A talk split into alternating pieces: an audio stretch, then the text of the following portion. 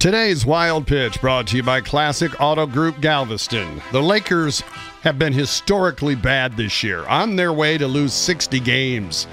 Doesn't help that Kobe's been hurt. Frankly, I don't know if it would have helped if he had played, given his age and how bad this team is. But it also doesn't help having former Laker great Byron Scott as coach. Byron and his players have been butting heads all year, and his latest comments sure aren't going to help. Byron told reporters recently that he wouldn't be surprised if his players killed him. Wow. A whole lot of them, he said, quote, I wouldn't want to be in a foxhole with. They'd end up shooting me in the back. You know, Byron's first mistake is thinking he can actually coach today's NBA player. This is not the league he played in.